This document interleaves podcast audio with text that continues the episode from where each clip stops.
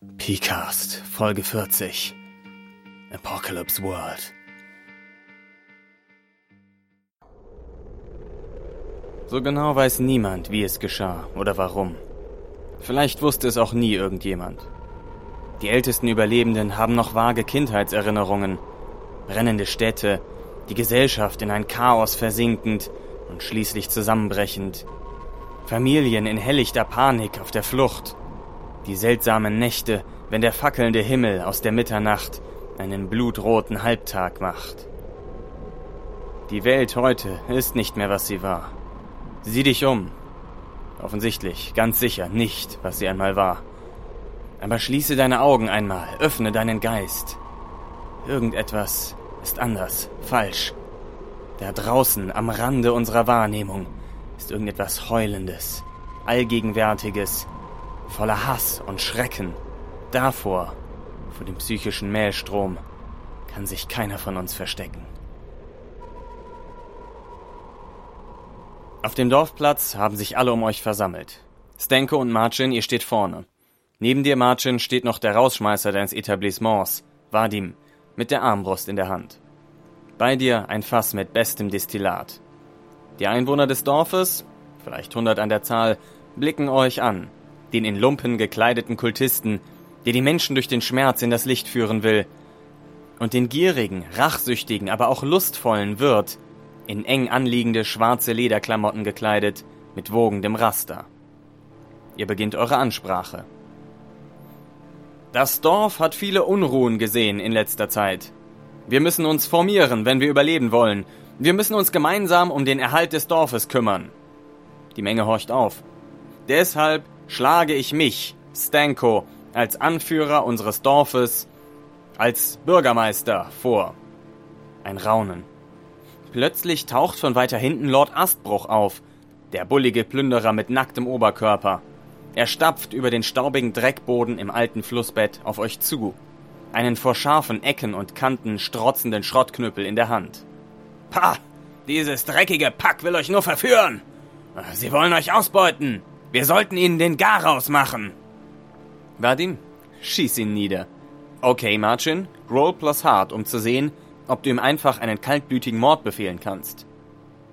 Elf. Aber sicher ist mir ein Vergnügen. Vadim schießt ihm einen Bolzen direkt durch den Oberschenkel. Schreiend wird er von dem Projektil gegen das hölzerne Fass geschleudert. Nochmal. Ein zweiter Bolzen trifft den nunmehr wehrlosen Lord Astbruch. Seine Schulter wird gegen das Fass getackert. Blut spritzt. Unruhe geht durch die Menge. Okay, Stenko ergreift das Wort. Macht euch nichts daraus. Er war eine Bedrohung für uns alle und er sorgte eh nur für Unruhe. Und es gibt freies Destillat für alle. Ja, labt euch am Destillat und lasst es euch gut gehen. Wenn wir eine starke Führung haben, dann werden uns die Trockenheit und die Plünderer nichts anhaben können. Ich möchte, dass sie in Frenzy verfallen. In Ordnung. Roll plus Weird. Sieben. Dann habe ich ein Hold. Sie verfallen in eine Orgie frei ausgelebter Emotionen, eine große Feier. Sie trinken, als ob es kein Morgen gäbe. Auch Sex darf natürlich nicht fehlen, reichlich. Wär doch gelacht, wenn ich heute nicht noch Bürgermeister werden würde. Moin, ihr hört den P-Cast, einen Podcast von Achim Pihalbe über alle Facetten des Spielens. Mit Theorien, Abschweifungen und mehr. Zu finden unter pihalbe.org-pcast. Hallo zusammen, hier ist wieder der P-Cast. Ihr habt es vielleicht schon gemerkt, heute geht es um Apocalypse World. Das, was ihr als erstes gehört habt, war der Intro-Text für die Welt, für die Szenerie. Das, was ihr danach gehört habt, war ein kleiner Ausschnitt, wie es sich so ähnlich bei uns in der Kampagne zugetragen hat, um mal einen kleinen Einblick daran zu geben, wie das Spiel denn tatsächlich in der Praxis aussieht. Ich möchte euch heute dieses, wie ich finde, sehr schöne, aber auch ein bisschen chaotische Spiel von D. Vincent Baker vorstellen. Er hat es im Jahre 2010 veröffentlicht und es stellt im Wesentlichen dar seine Analyse des postapokalyptischen Genres sowie seine Art, Spiele zu leiten, grundsätzlich. Ich habe schon gesagt, etwas chaotisch. Deswegen ist vielleicht auch die Folge, die ich gerade aufnehme, ein bisschen chaotisch. Das kann sein, seht es mir bitte nach. Alle Rezensionen, Beschreibungen, Blogposts darüber lasen sich, wie ich finde, auch etwas chaotisch, nicht vollständig, nicht ganz schlüssig, wie das alles zusammengreift. Deshalb seid nicht frustriert, wenn das hier auch so ist. Das liegt am Spiel. Wenn man in das Spiel einmal reinkommt, dann merkt man nach und nach, wie das alles zusammenpasst und ineinander greift. Kommen wir als erstes zum Konzept. Apocalypse World würde ich kurz zusammenfassen als Real People in Fucked Up Apocalyptia. Also echte Leute in einer abgefuckten postapokalyptischen Welt. Es gibt ein paar Grundkonzepte, eigentlich gibt es einen ganzen Haufen von Grundkonzepten, die deswegen auch auf übersichtlichen Sheets für den MC, den Master of Ceremonies, zusammengefasst werden. Das Spiel spielt sich mit mehreren Spielern und einem, wie gesagt, MC, Master of Ceremonies, der sozusagen den Spielleiter vertritt, in einer relativ klassischen Rolle, würde ich mal sagen. Im Wesentlichen gilt also, der MC ist für die Welt zuständig, die Spieler für die Charaktere. Die allerniedrigsten Grundprinzipien, Grundfesten, auf denen das Spiel fußt, lassen sich wie folgt zusammenfassen. Als MC finde im Spiel heraus, was passiert. Nicht davor, nicht danach, sondern im Spiel. Sorge dafür, dass das Leben der Spielercharaktere nicht langweilig ist. Du musst nicht versuchen, sie umzubringen, sorge nur dafür, dass es immer interessant bleibt. Und lass die Apokalypse real wirken. Versuch eine reale Welt mit echten Menschen aufzubauen. Für Spieler gilt, lass deinen Charakter real wirken. Abgefahren, aber real. Das sind also die Grundprinzipien, auf die das Spiel aufbaut. Im Spiel funktioniert das so, dass die Spieler eben einen Charakter haben. Der MC macht Szenen auf, in die er die Spieler hineinsetzt, gibt ihnen grobe Vorgaben, was los ist und lässt dann die Spieler von da aus agieren, solange bis jemand etwas tut, was einem regeltechnischen Move entspricht. Das können die unterschiedlichsten Sachen sein. Dann wird dieser Move abgehandelt. Das kann mit Würfeln oder auch ohne Würfel passieren. Und in der Regel folgt darauf ein Move von einem anderen Spieler oder vom MC. Dabei gehen immer die Regel und die Erzählebene parallel weiter und es entwickelt sich so ein Feuergefecht aus Moves und Dingen, die passieren, bis der MC die Szene beendet die nächste Szene eröffnet. Das klingt jetzt relativ starr, das ist aber eigentlich sehr flexibel gehandhabt. Das ist nur, wie es in der Regel abläuft. Kommen wir direkt für die interessierten Leute zum Potenzial, also was ich denke, was man aus Apocalypse World mitnehmen kann, warum es ein gutes Spiel ist, was man sich auf jeden Fall mal anschauen könnte. Es liefert sehr viele Werkzeuge, um diesen Spielstil, Play to find out what happens, ja, also finde erst im Spiel heraus, was tatsächlich passiert, ja, plane nicht die Handlung vorher, sondern lass es auf dich zukommen. Um das vorzubereiten, liefert Apocalypse World sehr viele Werkzeuge. Eigentlich ist das Buch im Grunde voll von diesen Werkzeugen, plus dann noch den Moves und den Spielercharakteren und das war's schon fast. Dann liefert es Werkzeuge, um Eskalationsspiralen vorzubereiten. Sehr schön. Also, ne, man fängt mit einer kleinen Sache an und sieht, wie sich das nach und nach immer weiter hochschaukelt und eskaliert, bis es irgendwann zu einem Höhepunkt kommt, an dem dann die Situation aufgelöst wird und sich in etwas Neues verwandelt, wieder etwas Neues passiert. Es hat sehr gut die Tropes der Postapokalypse auseinandergenommen. Also nahezu jeder Charaktertypus, den man sich denken kann, lässt sich in Apocalypse World finden mit seinem eigenen Playbook. Das sind die Charakterblätter, die sind je nach Charakter unterschiedlich. Das nennt sich eben ein Playbook. Da ist alles drin, was man für diesen Charakter braucht. So ein Fallzettel. Und auch das, was die Charaktere dann tun, wird durch die Moves sehr gut abgebildet und man kann eigentlich alles, was interessant ist und was man tut, in diese Moves einsortieren irgendwie sind wir auch beim zweiten Punkt. Diese Moves, die sind so aufgebaut, dass sie nie langweilig sind. Also wann immer man würfelt, passiert etwas Interessantes. Das ist automatisch so. So sind die Moves konzipiert. Beziehungsweise wenn nicht, dann ist es wirklich Schuld des MCs, dass der das nicht richtig umgesetzt hat. Dann, wie gesagt, die Charaktere sind einzigartig, bilden sehr gut dieses postapokalyptische Setting ab und haben einen fast vollen Nischenschutz. Also Die Charaktere können grundsätzlich ganz unterschiedliche Sachen, dadurch, dass sie jeweils nochmal individuelle Moves haben, die den anderen Charakteren fast nicht zugänglich sind. Später, wenn man steigert, kann man auch einen Move von einem anderen Charakter klauen, aber im Grunde hat jeder seinen eigenen Satz aus Moves. Und es ist, wie ich finde, für den Spielleiter eine sehr erfrischende Mischung aus Spielleiterwillkür und Spielerermächtigung. Also an manchen Stellen hat man das Gefühl, das ist wirklich absolute Spielleiterwillkür, was gerade passiert. Der sagt jetzt, wo es lang geht und zwingt den Spielercharakteren irgendwelche Sachen auf. Immer unter dem Grundsatz, es interessant zu gestalten und einfach so aus Willkür sterben ist nicht interessant, ne? sei angemerkt. Also es geht darum, das Spiel interessant zu machen. Und andererseits auch Spielerermächtigung, wo plötzlich an ganz unerwarteten Stellen der Spieler gefragt wird, ja, wie sieht das denn aus? Wie läuft das denn? Erzähl das doch mal. Hat er eine dicke Knarre dabei oder nicht? Hat er den Granatwerfer jetzt schon an deinen Kopf gelegt oder hat er den noch im Holster? Erzähl doch mal, wie ist das denn so? Eine sehr erfrischende, abwechslungsreiche Mischung, an die man sich natürlich erstmal gewöhnen muss.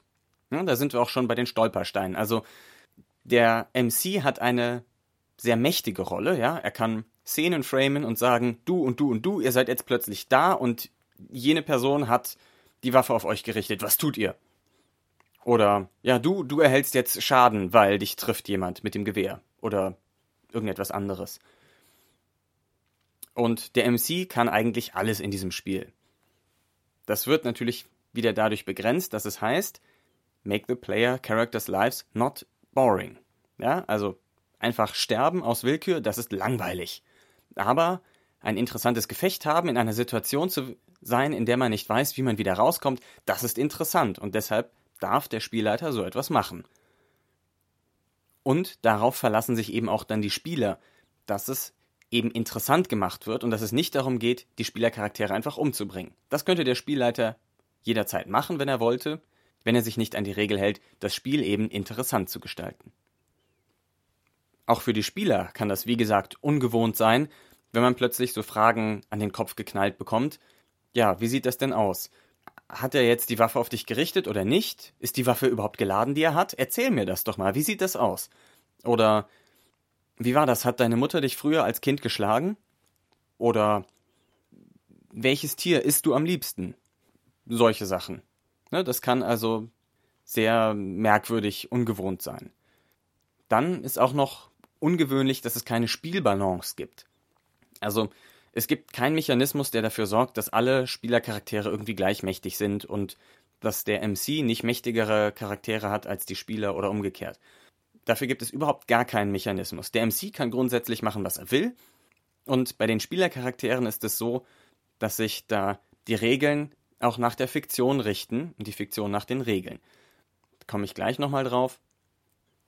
Insbesondere heißt das aber, dass wenn ich mir erspielt habe, dass ich jetzt besonders gut durchtrainiert bin dann kriege ich einfach einen Bonus auf Hard zum Beispiel. Das heißt, wenn ich jetzt als Spieler mit meinem Charakter so gespielt habe, dass er ganz viel taffe Situationen durchgemacht hat und eigentlich äh, geistig am Ende sein sollte, aber sich immer noch durchgebissen hat, dann kriegt er halt Hard plus 1. Ne, das ist in der Fiktion so passiert, der ist merklich härter geworden, der Charakter, dann wird das in den Regeln so abgebildet. Was natürlich dafür sorgt, dass die Spielercharaktere immer konsistent sind, das Erzählte und das auf dem Playbook stehende, aber es sorgt auch dafür, dass es passieren kann, dass ein Spielercharakter immer stärker und mächtiger wird und ein anderer immer schwächer in Regeltermen. Das heißt natürlich nicht, dass dieser schwächere Charakter dann nicht auch was reißen kann, dass der nicht auch interessant ist. Denn grundsätzlich geht es ja nicht darum, hier einen großen Krieg zu führen oder Schätze zusammenzuraffen, sondern es geht um das Leben dieser Person nach der Apokalypse. Und da ist das Leben eines abgebrochenen Krüppels genauso interessant, wenn nicht sogar interessanter, als das eines strahlenden Siegerheldentypen. Worüber man noch stolpern kann, ist, dass Apocalypse World kein Setting mitliefert. Also zumindest nicht mehr als das implizite Setting. Es geht hier um eine postapokalyptische Welt. Also die Moves, die ich beschreibe, die Spielercharaktere, die ich beschreibe, das sind alles Tropes aus der Postapokalypse. Die sind da natürlich drin aber an explizitem Setting gibt es nur das, was ihr schon ganz am Anfang der Folge gehört habt. Es ist irgendwas passiert, eine Art Apokalypse wurde eingeleitet und es ist dieser psychische Malstrom, Maelstrom dazugekommen. Und der sorgt jetzt für Trubel und Angst und Terror. Und jetzt spielt los. Bitteschön, da ist euer Setting. So geht das. Ich finde das für mich ganz gut, weil ich jemand bin, der es nicht mag, Sachen nachzulesen, sondern ich erarbeite mir das lieber zusammen mit den Spielern. Komme ich sehr gut mit klar. Aber ich kann sehen, dass einige Leute sich daran stoßen könnten. Wenn man möchte, kann man allerdings Apocalypse World auch auf andere Postapokalypse-Settings einfach ummünzen. Das geht sehr schnell und problemlos. Wir spielen zum Beispiel mit relativ starken Anleihen bei The Genesis, da wir dir einfach größtenteils Vorbildung haben und uns da einfach dann bedienen können und die Sachen so in das Spiel reinziehen. Und natürlich kann man das auch mit anderen postapokalyptischen Welten machen. Noch zwei kleine Stolpersteine sind bezogen auf den Text. Also der Schreibstil von D. Vincent Baker ist etwas gewöhnungsbedürftig, gilt eigentlich für alle seine Regelwerke. Mir kam es beim Lesen so vor, dass das Buch ein bisschen unstrukturiert ist. Dinge, die ich früh erwartet hätte, kommen erst spät. Dinge, die ich erst spät irgendwie in der Referenz erwartet hätte, kommen sehr früh ganz ausführlich, bevor man noch irgendwas anderes weiß. Geschrieben ist es mehr so als Gespräch, also als würde Vincent Baker da so vor einem sitzen, gemütlich mit einer Tasse Kaffee in der Hand und einem erzählen, wie man denn Apocalypse World zu spielen hat. Das heißt, er erklärt viel nicht so als Spielanleitung, sondern oft mehr anhand von Beispielen. Das finde ich persönlich sehr gewöhnungsbedürftig, weil es teilweise gar keine allgemeine Definition einer Regel gibt, sondern die nur implizit stattfindet durch gegebene Beispiele. Ja, dann sagt er, ja, kommen wir zu den Regeln für Schaden. Nehmen wir mal an, du hast hier Peter und Crenshaw und Peter haut Crenshaw einen auf den Kopf, dann ähm, würdest du folgenden Move nehmen und dann würdest du den Schaden ausrechnen aus deinen Waffen und dann würdest du die Rüstung subtrahieren, kommst dann auf den Wert und dann wird das so angewendet und dann kannst du noch einen Harm-Move machen, wenn du möchtest. Das heißt, da wird keine allgemeine Definition gegeben oft, sondern das wird nur anhand von einem Beispiel durchexerziert. Gut, man kann trotzdem alle Regeln sich erschließen, aber ich finde es etwas, ja, umständlich. Und, ähm, wenn ich das mal so ausdrücken darf, äh, er schwört eine Menge. Ähm, also er benutzt viele Fluchausdrücke, ja, das Wort. ja, das Wort Fuck äh, kommt doch eher häufig vor. Gut, ist halt so sein Stil, ne? Und wie gesagt, das ist dann etwas, etwas wirr formuliert, das Ganze. Ja, kommen wir direkt zum Spielgefühl. Ich habe es jetzt in einer Hangout-Kampagne mittlerweile über elf Sessions gespielt. Insgesamt muss ich sagen, Apocalypse World spielt sich sehr flüssig. Es gibt immer etwas Interessantes zu tun. Die Ereignisse überschlagen sich dank dieser Eskalationsmechanismen. Man hat diesen Move-Schlagabtausch, und zwischendurch immer wieder Szeneriebeschreibungen. Manchmal ist es ein bisschen schwer, die Spieler dazu zu bringen, tatsächlich Moves auszuführen. Also oft wird da nur so hin und her überlegt, aber dafür gibt es schließlich später auch einen Mechanismus, der die Spieler im Grunde dazu zwingt, Moves durchzuführen. Dann kann man hin und wieder mal Abschweifungen machen, in eine Richtung seine Fühler ausstrecken, schauen, was es dort alles zu holen gibt und dann wieder zum Hauptgeschehen zurückkommen. Es fühlt sich vor allem auch ziemlich real an. Also wir spielen in einem Dorf, und das Geschehen in diesem Dorf ist, ja, ich würde jetzt einfach sagen, fast nicht mehr von dem Geschehen in einem echten Dorf zu unterscheiden. Da gibt es die verschiedenen Leute, die haben Berufe, die gehen Tätigkeiten nach, die haben Beziehungen untereinander, da gibt es Probleme und Streitigkeiten, da werden Leute verdächtigt, dann kommt mal eine Dürre und so etwas. Und das fühlt sich alles für mich sehr real an. Und für meine Spieler auch, soweit ich das beurteilen kann. Und man macht eben die gemeinsame Welterschaffung im Spiel. Das heißt, wir haben gar nicht viel vorher festgelegt, nur wo sind wir so ungefähr? Wir haben ein kleines Dorf, aha, es gibt diesen Malstrom. Das hängt bei uns, wie gesagt, wir spielen das mit The Genesis verknüpft, mit dem Primer zusammen. Und den Rest erarbeiten wir uns dann im Spiel, wenn wir es brauchen. Wenn jemand was von damals erzählt oder so, dann wird das alles in die Welt eingebaut und Stück für Stück wird sie so eben viel fundierter, stimmiger, ineinander passender und auch größer. Das spielt sich also, wie ich finde, echt super.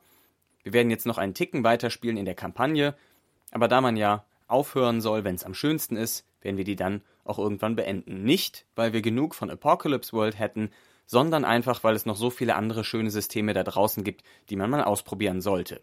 Ihr kennt mich ja. Dann kommen wir noch zu den Regeln, auf die bin ich bis jetzt ja noch nicht ernsthaft eingegangen. Das finde ich aber natürlich sehr wichtig. Zunächst muss man zu den Regeln sagen, sie sind sowohl präskriptiv als auch deskriptiv. Wow. Was heißt das? Präskriptiv heißt, wenn die Regel sagt, Folgendes passiert, dann passiert es auch in der Fiktion. Deskriptiv heißt, wenn die Fiktion sagt, Folgendes passiert, dann passiert es auch in den Regeln. Einfaches Beispiel, was sich jeder vorstellen kann, ist Schaden. Wenn mir eine Regel sagt, du nimmst drei Schaden, dann wird dein Charakter verletzt. Und zwar bei drei Schaden schon ganz ordentlich. Ja, dann kriegt er eine große Fleischwunde, blutet vielleicht um, und vieles mehr. Ne? Also drei Schaden wird dann direkt in die Fiktion übersetzt. Wenn man sich das vorher nicht so vorgestellt hatte, dass das drei Schaden sind, dann muss man diese Vorstellung jetzt korrigieren. Die Regel sagt, es sind drei Schaden, offensichtlich. Und sie hindert dich damit zu sagen, naja, aber also ich habe ihn ja nur so ein bisschen mit der Pistole angeschossen. Ja, es ist ja nichts Ernsthaftes. Ich wollte ja nur so ein bisschen da mal, ne? Nein, du hast mit der Pistole geschossen, da steht drei Schaden, kriegt der Typ, dann ist er jetzt ernsthaft verletzt und wenn du ihn noch mal ein bisschen ankratzt, verblutet der Typ. So ist das. Das ist dieses Präskriptive und das Deskriptive ist wiederum beim Schaden, wenn du sagst, ja, dir fällt ähm, ein großer Felsbrocken von oben von der Klippe ins Gesicht. Dann würde man sagen, naja, da hast du jetzt schon auf jeden Fall eine gebrochene Nase, viele Schrammen, du blutest stark. Naja, dann sind das zumindest schon mal zwei oder drei Schaden. Die bekommst du dann auch, selbst wenn ansonsten keine Regel angewendet wurde, die sagt, du bekommst Schaden. Aber wenn dir so ein Stein ins Gesicht fällt, bekommst du eben Schaden. Das ist das Präskriptive und Deskriptive. Das hat auch den Vorteil, dass Fiktion und Regel immer zusammenpassen, weil sie sich so Stück für Stück gegenseitig anpassen. Und es hat den Vorteil, dass man immer die treibende Kraft wechseln kann. Ja, wenn die Fiktion gerade irgendwie so ein bisschen ins Stocken gerät, vielleicht ein bisschen langweilig, ambivalent wird, man weiß nicht genau, wo es hingehen soll, dann kriegt man oft von den Regeln einen Impuls, aha, jetzt passiert Folgendes, und dann geht's weiter. Andererseits, wenn gerade bei den Regeln nicht viel los ist, ansonsten dann kann es passieren, dass etwas aus der Fiktion kommt, was dann sagt, oh, jetzt greift aber folgende Regel oder hier passiert jetzt regeltechnisch das und dann geht's in den Regeln weiter. Dann wird gesagt, aha, jetzt hast du Schaden genommen, dann machst du einen Harm-Move, dann fällst du vielleicht zu Boden, dann überlegt der andere, das wäre seine Chance, macht Go Aggro und so weiter. Sowohl Regeln als auch Fiktion schieben sich so gegenseitig immer vorwärts. Das ist sehr schön. Sehr schön geregelt und auch sehr schön beschrieben in dem Buch. Dann gibt es als nächstes die Prinzipien für den MC und für den Spieler. Die wichtigsten hatte ich ja schon vorgelesen. Aber es gibt da noch deutlich mehr. Also zum Beispiel, was man als MC zu sagen hat. Sag, was die Prinzipien verlangen, was die Regeln verlangen, was deine Vorbereitung verlangt und was die Ehrlichkeit verlangt. Das heißt, dies sind die Dinge, auf die man immer achten sollte, wenn man etwas erzählt. Passt das dazu? Ist das stimmig? Die Prinzipien, die es gibt, sind, ja, ich übersetze das jetzt teilweise vielleicht etwas euphemistisch, ja, also bringe ihnen die apokalyptische Welt näher, ja, zeige ihnen die Apokalypse wirklich. Was heißt das? Wie dreckig ist das hier alles? Sprich immer mit den Charakteren, nie mit den Spielern. Ja, ihr habt das vielleicht im Beispiel schon gehört. Ich sage nie, Heinz, würfel mal plus hart, sondern ich sage Stanko, roll plus hart. Ne? Ich rede immer mit den Charakteren. Wenn ich Moves mache als MC, dann sage ich nie, welchen Move ich mache. Und außerdem versuche ich es so darzustellen, als würde ich etwas ganz anderes machen. Damit diese Struktur, nach der man arbeitet, nicht so offensichtlich sich eindrückt auf das Spiel. Sieh durch das Fadenkreuz.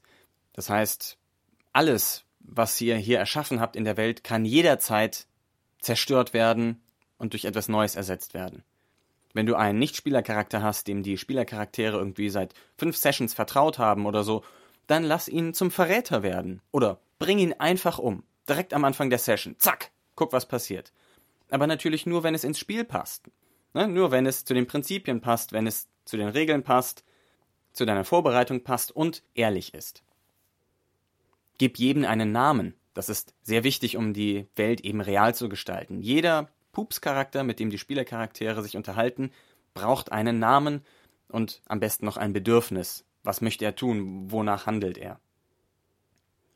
Stelle provozierende Fragen an die Spieler, ja? Warte auf ihre Antworten und bau darauf auf. Also so etwas wie, wurdest du von deiner Mutter geschlagen? Aha, und was hat dein Vater in der Zeit gemacht? Irgendwie sowas. Darauf kann man aufbauen, diese Sachen kann man mitnehmen. Es muss jetzt nicht unbedingt das sein, es können auch alle möglichen Fragen sein. Sowas wie, wie schmeckt der Maelstrom für dich? Das ist auch eine gültige Frage, die sehr interessant sein kann. Antworte auf ihre Handlungen mit Fuckery. ja, also gib ihnen das, was sie wollen, aber nicht so, wie sie es haben wollen, ja? Mach ihnen Schwierigkeiten aus den Dingen, die sie nicht bedacht haben. Wobei Schwierigkeiten ja nicht heißt, mach es den Spielern schwer, sondern das heißt, mach es den Spielercharakteren schwer und deswegen interessant. Be a fan of the player's characters. Sei ein Fan der Spielercharaktere. Das sollte eigentlich fast an erster Stelle stehen. Das gilt eigentlich für jedes Rollenspiel. Das habe ich auch schon öfters mittlerweile im Internet gelesen. Sei ein Fan der Spielercharaktere. Das bringt dich eigentlich immer weiter. Denn wenn die Spieler das wissen, dann hast du auch die Chance, viel mehr interessante Szenen zu gestalten. Wenn die Spieler dir mit ihrem Spielercharakter vertrauen, weil sie wissen, du bist ein Fan, du willst eigentlich nur, dass der Spielercharakter am Ende noch glamouröser dasteht als jetzt schon. Denk an die Dinge, die sich jenseits des Geschehens abspielen. Ja, also überleg dir, okay, während die Spielercharaktere hier unterwegs sind, was machen eigentlich folgende Nicht-Spielercharaktere? Was haben die gemacht? Sind die irgendwo eingebrochen? Haben die jemand ermordet? Haben die einen Schatz gefunden? Was passiert, während man gerade nicht hinguckt? Das kann auch sehr interessant sein und insbesondere im Zuge der Fronten, auf die ich später noch eingehe, ist das etwas sehr Mächtiges. Und gib deine Entscheidungsgewalt manchmal ab. Wenn dein Spieler dich fragt, nachdem sie in das Kernwaffensilo eingedrungen sind und das Tor zum Panzerschrank geöffnet haben, wenn er dich dann fragt, und? Was ist drin? Dann gib die Frage vielleicht einfach zurück. Frag ihn, was ist drin? Lass ihn entscheiden, was er gerne sehen möchte, was er denkt, was interessant wäre. Ja, diese Entscheidungen, die kann man den Spielern zurückgeben. Man kann die Nichtspielercharaktere darüber entscheiden lassen. Natürlich kann man jetzt sagen, naja, dann entscheidet das ja doch der MC. Aber man verändert eben dadurch die Perspektive der Entscheidung. Man kann auch eine Countdown-Clock dafür erschaffen und dadurch sehen, ob das Ereignis eintritt und wie. Oder man kann es an den Einsatz bei einem Move knüpfen. Sagen, okay, weiß ich nicht genau, mach mal einen Move dafür. Und diese Fragen, die man stellt, das kann alles Mögliche sein. Das kann die Frage sein, was fühlst du? Wie fühlt sich das an? Wie klingt das? Wie hört sich das an? Wie sieht dieses Ding genau aus? Oder wie sieht dieser Ort aus? Gibt es da irgendwelche Sachen, die dir ins Auge fallen? Was denkst du gerade? Wie, wie stehst du gerade? Wie stehst du da? Wie ist deine Pose? Was riechst du? Was brauchst du gerade? Wonach ist dir? Wie fühlt sich das an? Wie ist die Oberflächenstruktur? Siehst du das? Wie, wie ist die Beziehung dazwischen? Wie ist deine Beziehung dazu? Wie schmeckt etwas? Das sind alles die Arten an Fragen, die man stellen kann und, und aus den subtilsten Fragen, aus den unzusammenhängendsten Fragen können sich manchmal die besten Antworten und die besten Anknüpfpunkte für das Spiel bilden. Und deswegen gilt der Grundsatz Ask questions like crazy. Also stell Fragen wie blöd.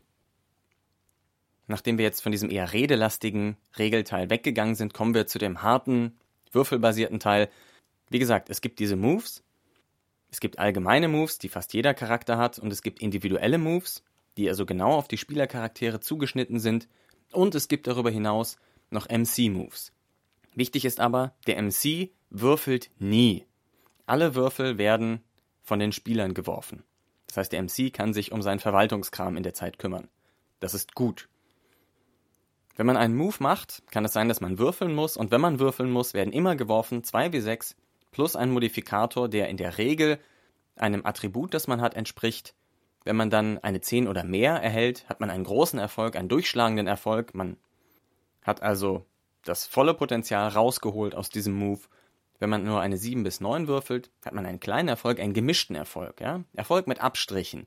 Man hat was erreicht, aber nicht so viel, wie man wollte. Vielleicht ist ein bisschen was Schlechtes eingetreten dabei, aber im Grunde hat man trotzdem noch irgendwas erreicht.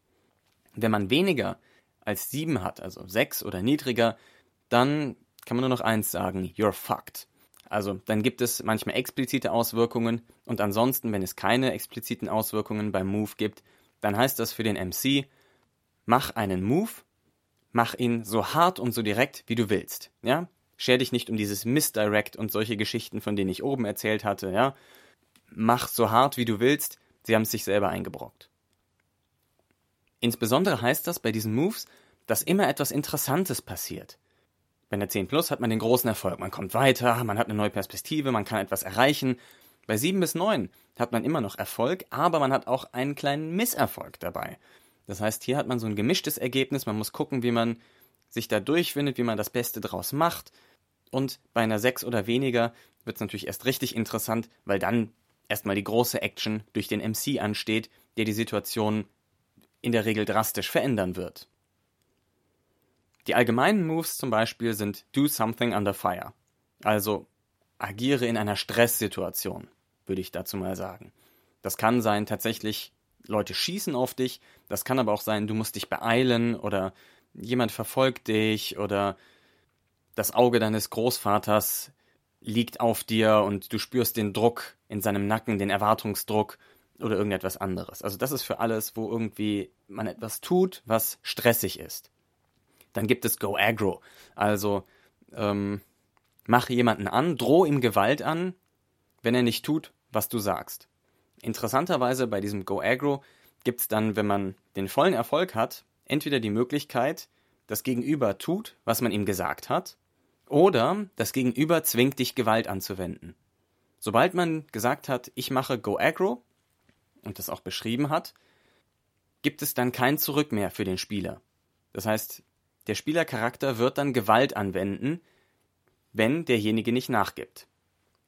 Das heißt, man kann nicht drohen, drohen, drohen und dann, ja, aber dann tue ich dir doch nicht weh. Das geht nicht. Wenn du drohst und dabei Erfolg haben willst, dann musst du immer bereit sein, nachher auch wirklich Gewalt anzuwenden. Man kann verführen oder manipulieren. Dabei ist das Interessante, dass man zum Beispiel bei einem Nichtspielercharakter dann, je nachdem, ob man einen großen oder einen kleinen Erfolg hat, entweder nur sagen muss, ja, und dafür kriegst du nachher ganz viel Gold, nicht wahr? Oder ihm einen Beweis liefern muss. Hier, ich hinterlege das Gold bei deinem Kumpel, der auch mein Kumpel ist, und der verwaltet das für uns. Ne, das sind so die, die Abstriche, die es da gibt. Ja? Wenn du einen großen Erfolg hast, musst du nur sagen, ja, du kriegst dann das Geld, nachdem du ihn umgebracht hast, musst dich aber natürlich nicht daran halten. Wenn man das Ganze auf einen Spielercharakter anwendet, läuft es etwas anders ab, nämlich dann, kann man entweder sagen, wenn du das machst, kriegst du dafür Erfahrung, oder man kann sagen, wenn du dem entgegenhandelst, kriegst du Probleme. Dann musst du nämlich do something under fire machen. Ne? Dann ist das Stress. Das heißt, du begibst dich dadurch in Gefahr, wenn du dem entgegenarbeitest. Da kann man sich dann also zwischen Zuckerbrot und Peitsche entscheiden. Das ist sehr schön. Dann gibt es noch Read a Situation oder Read a Person, also die Situation oder eine Person einschätzen, beobachten. Dann darf man Fragen stellen aus einem Fragenkatalog an diese Person beziehungsweise an die angespannte Situation, die vorherrscht, die man dann entsprechend beantwortet bekommt. Man kann Open Your Brain machen. Das spielt dann natürlich auf den Mailstrom an, dem man seinen Geist dann öffnen kann und etwas daraus empfangen kann, etwas sehen kann vielleicht, vielleicht auch etwas hineingeben kann. Jedenfalls kann man dadurch neue Anregungen erreichen. Wenn man Open Your Brain macht, sollte eigentlich immer etwas Neues passieren. Man kann helfen oder dazwischen gehen, also man hat hier ja keinen Verteidigungswurf im eigentlichen Sinne. Wenn jemand Go Aggro auf dich macht und der würfelt eine 10 oder höher, dann musst du dich entscheiden, mache ich's oder nehme ich Schaden. Und du kannst nicht nochmal würfeln oder es gibt keinen Wert, den er übertreffen muss, der irgendwas mit dir zu tun hat. Nein, das liegt nur an dem agierenden Charakter. Aber man kann eben dann dazwischen gehen, interferieren und dadurch versuchen, die Chancen des anderen ein bisschen zu senken. Wohlgemerkt, der Bonus beim Helfen ist natürlich kleiner als der Malus, wenn man dazwischen geht. Und dann gibt es noch den Harm-Move, wenn jemand Schaden bekommt, kann dann ausgewürfelt werden, ob derjenige zum Beispiel stürzt oder länger behandelt werden muss, ob die Wunde sich noch verschlimmert oder ähnliche Sachen. Da kommt also noch ein kleines Zufallselement zum Schaden dann dazu. Und dann gibt es noch die MC-Moves, die über eine sehr breite Palette von Möglichkeiten gehen, die ich hier nur kurz anreißen will. Also so etwas wie nimm jemanden gefangen oder oder kündige ein schreckliches Geschehen jenseits der aktuellen Szene an. Ja, also lass zum Beispiel jemand mit einer neuen komischen Art von Krankheit in der Szene auftauchen und berichten, dass es schon die Stadt drei Kilometer weiter äh, heimgesucht hat oder so. Oder richte einfach Schaden an. Ja, oder nimm etwas, was sie besitzen und aktiviere die schlechte Seite daran. Ja, mach ihnen mit dem, was sie haben, Probleme. Oder gib ihnen eine Gelegenheit, verknüpft mit einem hohen Preis. Oder auch nicht. Ja, das sind also die verschiedenen Moves, die man machen kann. Und wichtig ist immer, bei allen Moves gilt, to do it, do it. If you do it, you have to do it. Also, wenn du den Move durchführen willst, dann musst du auch beschreiben, wie du den Move durchführst. Wenn du aber etwas beschreibst, was einem Move entspricht, musst du ihn auch regeltechnisch anwenden. Das ist wieder dieses Präskriptiv-Deskriptive, das das ganze Spiel durchzieht. Dann gibt es noch Countdown-Clocks. Das sind also so kleine ja, Uhren, die folgende Einstellungen zulassen. 0 Uhr, 3 Uhr, 6 Uhr, 9 Uhr, 10 Uhr, 11 Uhr, 12 Uhr. Das sind, glaube ich, sieben Abschnitte. Und darauf kann man dann Sachen eintragen. Sowas wie, wir nehmen jetzt die Countdown-Clock für irgendeine Seuche, hatten wir ja gerade als Beispiel. Und dann sagen wir, naja, bei 0 Uhr gibt es die Seuche, aber es ist noch niemand Nennenswertes infiziert. Bei 3 Uhr werden die ersten Dorfbewohner infiziert. Bei 9 Uhr bricht die Seuche richtig groß aus. Bei 10 Uhr ist die Hälfte der Bevölkerung infiziert. Bei 11 Uhr ist jeder infiziert und bei 12 Uhr sind fast alle tot. So könnte man das zum Beispiel mal aufziehen. Und dann schaut man bei dieser Countdown-Clock, je nachdem was passiert, gibt es dann Bedingungen, wie diese Countdown-Clock voranschreitet und so weiter und so fort. Das kann auch durch Custom Moves sein, also er regt das explizit an. Man solle auch eigene Moves entwerfen nach einem sehr einfachen Schema. Wenn folgendes ist, dann tu das und daraus resultiert folgendes. Und das können zum Beispiel auch Moves sein, die dann dafür sorgen, dass so eine Countdown-Clock weiter nach vorne geht oder etwas ähnliches. Diese Countdown-Clocks sind auch, wie Schaden abgebildet wird bei den Spielercharakteren. Und damit kann man relativ viel abbilden. Und das dient eben gerade dazu, diese Eskalation des Spiels immer voranzutreiben und auch abzubilden und sichtbar zu machen. Dann gibt es Gegenstände oder Crap, wie es genannt wird im Regelwerk. Gegenstände sind relativ lapidar gehandhabt. Da gibt es so ein paar Tags. Manche davon haben eine regeltechnische Bedeutung, andere nicht. Die können vielleicht Schaden machen, vielleicht sind sie rüstungsdurchschlagend oder so etwas ähnliches. Vielleicht auch nicht. Es können auch Gangs solche Tags haben, die fallen auch unter Gegenstände oder oder eine Festung, die man besitzt, kann auch solche Tags haben, das fällt auch unter Gegenstände und so weiter und so fort. Das ist also ein relativ lapidares System. Und dann gibt es noch die Fronten, die treiben von der Spielleiterseite aus das Geschehen, die sorgen also dafür, dass immer neue Impulse in das Spiel reinkommen. Fronten können verschiedene Sachen sein, also das können zum Beispiel Kriegstreiber sein, also eine Person, die eine Armee befehligt. Das kann ein Grotesk, ein Grotesker sein, also eine Person, die irgendwie verunstaltet ist, die einen Aspekt dieser apokalyptischen Welt repräsentiert und in das Spiel einbringt. Das kann auch eine Landschaft sein, die besondere Eigenschaften hat, die etwas fast aktiv verfolgt. Das können auch mehr so mh, hm, soziale Konzepte sein. Also zum Beispiel sowas wie, wer zu schwach ist, stirbt halt weg oder so. Das könnte so ein Konzept sein und daraus ergeben sich dann verschiedene Sachen. Das kann auch eine Front sein oder so etwas wie ein Mob, also eine Gruppe von Leuten, die etwas mit Aggressivität durchsetzen wollen. Diese Fronten haben dann noch ein paar Eigenschaften, da gehören NSCs dazu, die haben wahrscheinlich eigene Moves, die haben ein paar Countdown-Clocks, die kann man zu Hause als MC vorbereiten und dann im Spiel einfach rausholen, wenn man irgendwas Interessantes braucht oder wenn die Spieler darauf anspielen, dann kann man diese Fronten einbringen. Und die treiben von der Spielleiterseite, wie gesagt, das Spiel voran.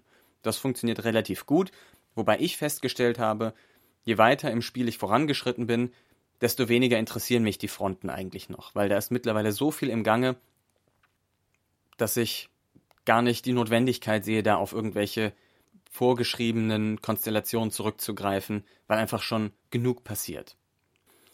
Das letzte Regelthema, auf das ich noch kurz eingehen möchte, ist HX.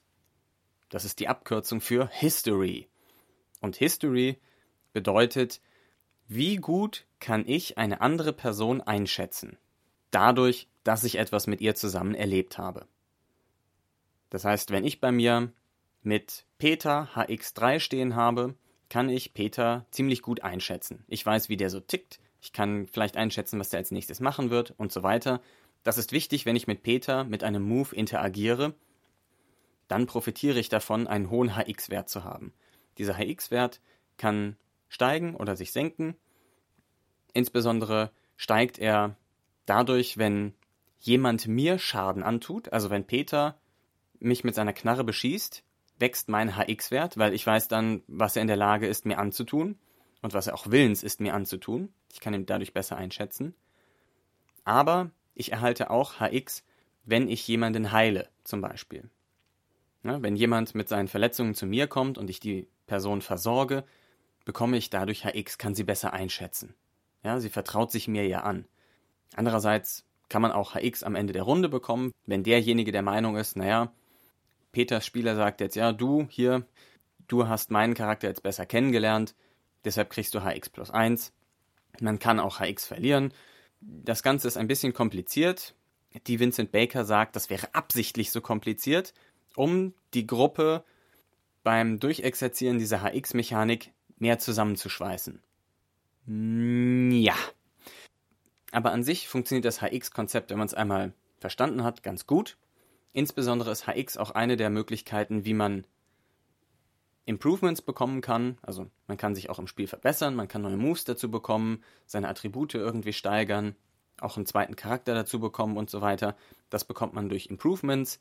Und die Erfahrung, die man dafür braucht, kriegt man zum Beispiel, indem man viel HX sammelt, indem man indem man Moves durchführt, die gehighlightet sind, also von denen am Anfang ein anderer Spieler gesagt hat, ich möchte, dass du Moves mit diesem Stat machst, mit dieser Eigenschaft machst, dann bekommt man auch Erfahrungspunkte. Und es gibt noch ein paar andere Moves, durch die man Erfahrungspunkte bekommt. So kann man dann also Erfahrung ansammeln und mit diesen Erfahrungspunkten kann man dann Improvements abticken, ja, also sich kaufen von seiner Abhakliste. Und ein Punkt, der auch darauf ist, ist setze diesen Charakter zur Ruhe, in Sicherheit. Sicherheit sowohl, dass ihm nichts passiert, aber auch, dass er nicht als Problem zurück ins Spiel kommt für die anderen Spielercharaktere. Und hol dir einen neuen Charakter. Und das heißt natürlich auch, wenn man seinen Charakter lange genug gespielt hat, muss man eigentlich irgendwann das Häkchen bei diesem Pick a New Character setzen und dadurch gibt es eine endliche Lebensdauer für Spielercharaktere. Finde ich einen interessanten Einfall. So, damit bin ich jetzt, glaube ich, durch fast alle Regelkonzepte durch. Ich bin mir ziemlich sicher, dass ich euch einigermaßen verwirrt habe. Vielleicht habe ich euch auch neugierig gemacht. Es lohnt sich in jedem Fall reinzuschauen. Ihr habt sicherlich meine Begeisterung beim Aufnehmen dieser Folge bemerkt. Wenn ihr reinschauen wollt, solltet ihr es kaufen. Das könnt ihr entweder als E-Book direkt bei Lumply Games machen. Da wird euch dann das PDF freigeschaltet. Druckerfreundlich, druckerunfreundlich und so weiter und so fort. Auf der Website apocalypseworld.com ist es, glaube ich, gibt es auch die ganzen Playbooks und diese Übersichtszettel, diese ganzen Fallzettel, gibt es dort zum Runterladen schon mal, wenn ihr mal reinschauen wollt, wie das Ganze so aussieht. Und natürlich auch später, wenn ihr es spielen wollt. Und in Deutschland könnt ihr zum Beispiel auch das gebundene Buch erwerben. Das ist ein 300-seitiges Softcover kommt, glaube ich, ungefähr bei 26 Euro raus beim Sphärenmeister. Ist außen farbig, innen schwarz-weiß. Hat ziemlich stimmige Grafiken, wie ich finde. Das sind so stilisierte Fotos mit sehr hartem Schwarz-Weiß-Kontrast. Das Buch ist an sich ein bisschen unscheinbar, archaisch. Das passt vielleicht ganz gut zum Setting. Und wichtig ist auch, es gibt noch mehr Playbooks, also noch mehr Charaktertypen, als im Originalbuch drinne sind. Wenn ihr die haben wollt, dann könnt ihr entweder über eine Suchmaschine eurer Wahl relativ schnell die Foren finden, wo es dann Playbooks von anderen Spielern gibt. Sowas wie ähm, die Straßenkinder oder der alte Weise oder so etwas gibt es da. Die sind schon sehr gut ausgearbeitet. Es gibt natürlich auch viele schlecht ausgearbeitete. Da muss man dann die Spreu vom Weizen selber trennen. Und es gibt auch Limited Edition Playbooks, die also selber noch von Vincent Baker kommen, die allerdings nur zu speziellen Gelegenheiten ausgegeben wurden, zum Beispiel mal auf einer Con oder wenn jemand bei irgendeinem Charity Sale mitgemacht hat oder so, gab es das obendrauf. Die kann man also im Grunde nicht mehr bekommen, aber er hat selber gesagt, wir sollen die untereinander handeln. Das ist nicht verboten. Ich bin dafür schon mal gerügt worden, dass ich das gemacht habe, aber es ist explizit erwünscht vom Autor und Rechteinhaber, dass man diese Limited Edition Playbooks tauscht. Und wenn ihr die gerne hättet, weil ihr Apocalypse World habt und es gerne spielen wollt und das alles wahnsinnig interessant klingt, dann schreibt doch einfach einen Kommentar hier unten drunter unter diese Podcast-Episode und dann lasse ich euch die Playbooks zukommen. In diesem Sinne danke ich euch fürs Zuhören. Ich hoffe, es hat euch gefallen. Ich hoffe, ich habe euch ein bisschen neugierig gemacht auf Apocalypse World, das in Deutschland ja ein wenig ein Schattendasein gefristet hat. Es gibt auch keine deutsche Übersetzung, das habe ich noch nicht gesagt. Das gibt es nur auf Englisch bisher. Und wenn ihr noch Kommentare und Fragen habt und ähnliches, wie immer, gebt Bescheid, schreibt einen Kommentar, schreibt eine E-Mail. Ich freue mich über euer Feedback und ich freue mich auch, wenn ihr mal was Neues ausprobiert. In diesem Sinne wünsche ich euch noch ein schönes Wochenende und sage bis bald. Vielen Dank fürs Zuhören. Anregungen, Kritik und eigene Überlegungen gehen als Text oder Sprache an pcast.phalbe.org oder in den Blog. Bis bald.